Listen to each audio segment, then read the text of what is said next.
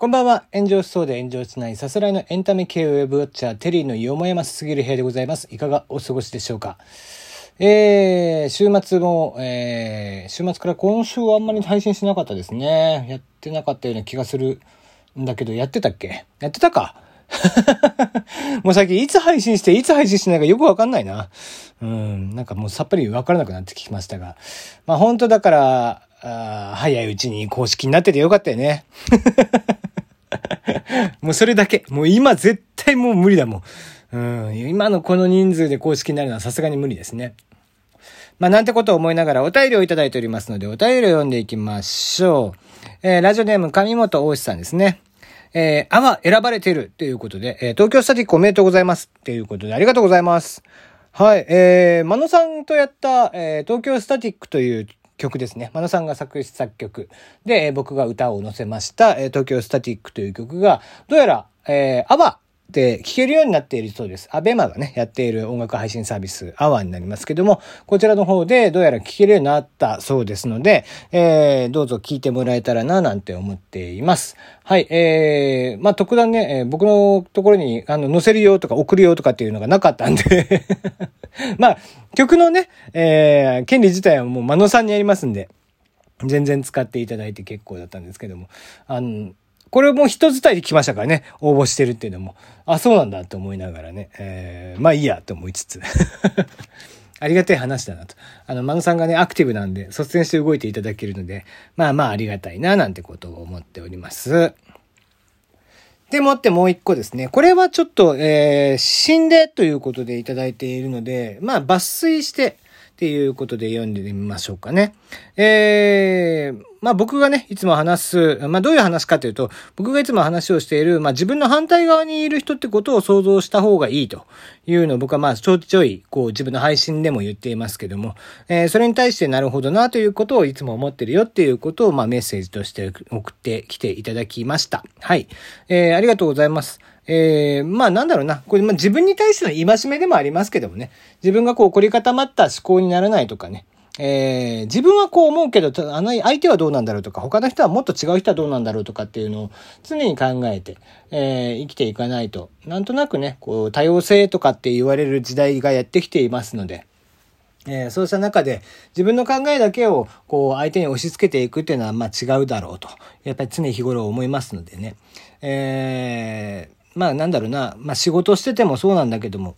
うん、こう、部下たちにもね、えー、まあもちろん仕事したい人たちもいるけど、あの、どうだろうって、君たちは多分、みんな働きたいとは思わないでしょって。いうのは思って、言ってましたね。うん。無理して働きたいとは思わないでしょうって。だからこう、もっと効率よく、うまく稼げる方法を考え、みんなでアイデアを出し合っていこうねとかっていうのを僕は常に話をしていて、えー、少なからず僕は無駄に残業とかしたくないから、無駄に残業はしないし、って、あの、君らよりも全然終わったら早めに帰るから、って、君らも終わったらさっさ帰っていいからね、みたいな感じで話をよくしてましたが、うん、まあ、仕事に関してもそうですし、えー、ね、恋愛とか、こう考え方みたいなのもさ、こう、いろんな考え方があって叱るべきであって、うん。だからそれがもちろんこう自分の価値観として合う合わないというのは当然合うんだけ、ああるんだけども、ただ一方で自分の価値観がこうだからこういう人しかいないということには繋がらないということだよね。えー、必ず相手側、えー、そう思わない人もいるよっていうことを、えー、常に考えながら生きた方が、え人生はもっと、え気楽になれるんじゃないかなんていうふうには思ったりはします。はい。じゃあ今日の話題ですね。っていうか今日の話題というか、まあ結構先週ことバズっていて、記事自体は実はこう今年の頭に、1月の後半ぐらいにですね、えー、上がっていた記事なんですけども、まあ人の脳を進化させた遺伝子が、猿の脳を巨大化させると判明しましたっていう、まあちょっと衝撃的な記事があったんですけど、その話に入る前に、池早が大炎上してるね。いや、面白いな池早さんがですね、3つったことねえな、池早がですね、えー、大炎上してます。はい。えー、池田隼人というですね、まあ、あの、ブロガーと言えばいいのかな？詐欺師とでも言えばいいんでしょうか？えー、 Voicy とかでもね、えー、パーソナリティとしてやってますが、えー、仮想通貨投資家と、え、自分で言っていますけども、そんな、えー、イケハヤさんがですね、まあまあ、いわゆる、え、インフルエンサーの走りみたいな、投資系インフルエンサーの走りみたいな人ですけども、え、まあ、もともとはちょっと違ったんだけどね、投資系というわけでもなくて、え、まあなんか、まだ東京で消費してんの？みたいなね、えことを言って、田舎の方からでも仕事なんかできるわいっつって、え田舎に下がって、こう、ブログとかで生活してて、そこからこう投資家になってみたいな、え話の人なんだけど、まあ、未だにね、あんだけ散々過去にも炎上炎上を重ねてきてる、えー、池早がですね、今回大炎上に大炎上でもう本当に、えー、本人も参っているのか、えー、ツイッターにいよいよ鍵かけたっていうね、まあ、非常に面白いことになっていて、えー、これから先もぜひチェックしていきたいなと 面白いなと思いながらですね、えー、ざまみろと。えー、散々なんか、まあ、ちょっと何が起こってるかっていうと、まあ、この、とあるね、えー、全く無名な仮想通貨を、えー、紹介したら、そのもう1日ちょっとの間に100、ほぼ100%に近いぐらい価値が下がったというので、まあ、ものすごい今もう叩かれまくってるということで。ねまあまあ、イケハヤなんていうのは、こう、もう過去にも大炎上に大炎上をかましているので、まあ、アンチも多いわけで、まあ僕はもう最初から彼みたいなのは嫌いなんでね。えー、まあ、見た最初の頃からもずっと嫌いを公言してるんですけども、で、 Voicy に、えー、イケハヤとかが、イケハヤとかはあちゅうとかが入ってきた時にも、なんであんなのを入れてんだよっていうのを、えー、あそこの社長とも掛け合いましたけども、えー、そんな話をした覚えがあるんですが、えー、そんな池早さんがね、大炎上してるということで、えー、飯がうまいなと。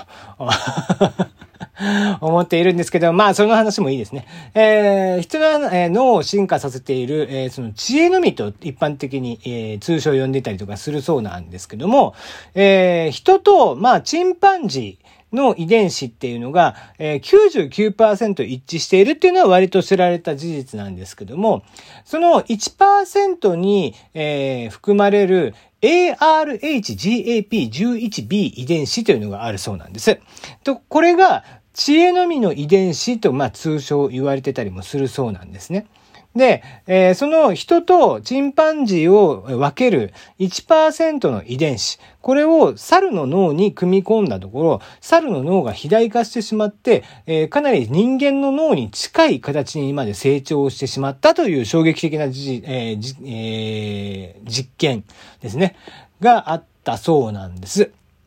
で、えー、シワの数とかも本当に、えー、大脳新皮質とかの厚さも人間と同じように、えー、な比率になってきて、かなり人間の脳に近くなってしまったと。いうことで、これ、えっ、ー、と、まあ、このまま、えー、産んでしまうと倫理的な問題が生じるだろうということで、研究者によって出産予定日の50日前に中絶が行われて、人化した脳を持った猿の胎児というのは結局この世には生まれてこなかったそうなんですけども、やっぱりこの知恵のみと呼ばれる ARHGAP11 B 遺伝子っていうのが、えー、猿と人間を分かつ、まあ、霊長類と人間、えー、霊長類、まあ、人間も霊長類だけどね、えー、猿とかと人間を分かつ遺伝子になっている。まあ、知恵知恵のみですね。まさしく。人間の知恵というところに関して、えー、爆発的に発展をさせる、えー、ような、えー、遺伝子であるっていうふうに、やはり、えー、予測ができるんじゃないか、みたいなお話になってきているそうなんですね。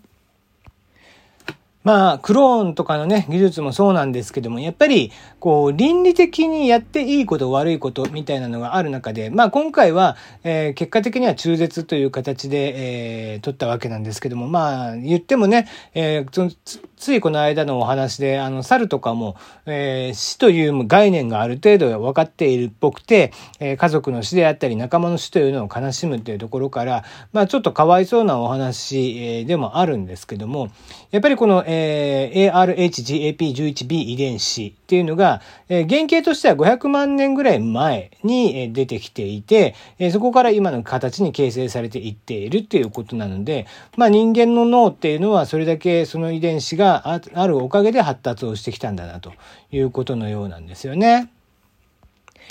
まあもちろん、えー、こういったちょっと倫理観とかに関して、えー、抵触するようなお話じゃなければ、この ARHGAP11B 遺伝子っていうのが、えー、研究が進めばですね、これが脳障害に対して、えー、新しい種類の治療薬にもつながるんではないかと言われているんです。えー、近年この遺伝子がですね、まあ先天的な知的障害であったり、統合失調症、転換などを引き起こす原因の一つにもなってているんじゃないかということも分かってきているそうなので、この遺伝子をきっちりと読み解くことによって、そういう先天的な、え障害であったり、転換とかっていうね、え脳の、え障害とかっていうのを取り除いていくこともできるんじゃないかということで、大きく期待はされている遺伝子の一つではあるということみたいなんですね。うんえー、こちらは、えー、研究内容としては日本とドイツの研究者の合同で行われまして、えー、マックス・ブランク研究所のマイケル・ハイデ仕入れによってまとめられまして、6月18日、権威ある学術雑誌サイエンスに掲載がされたそうです。はい、えー、まあまあ、えー、くれぐれもですね、皆さんもチンパンジーを、えー、飼っている人とかはですね、この ARHGAP11B の遺伝子を、えー、ご自身が飼ってらっしゃるチンパンジーに埋め込むことはないように、えー、していただければな、なんて思っています。えー、良い子は真似をしないように。ということで今日はこの辺でお開きです。また。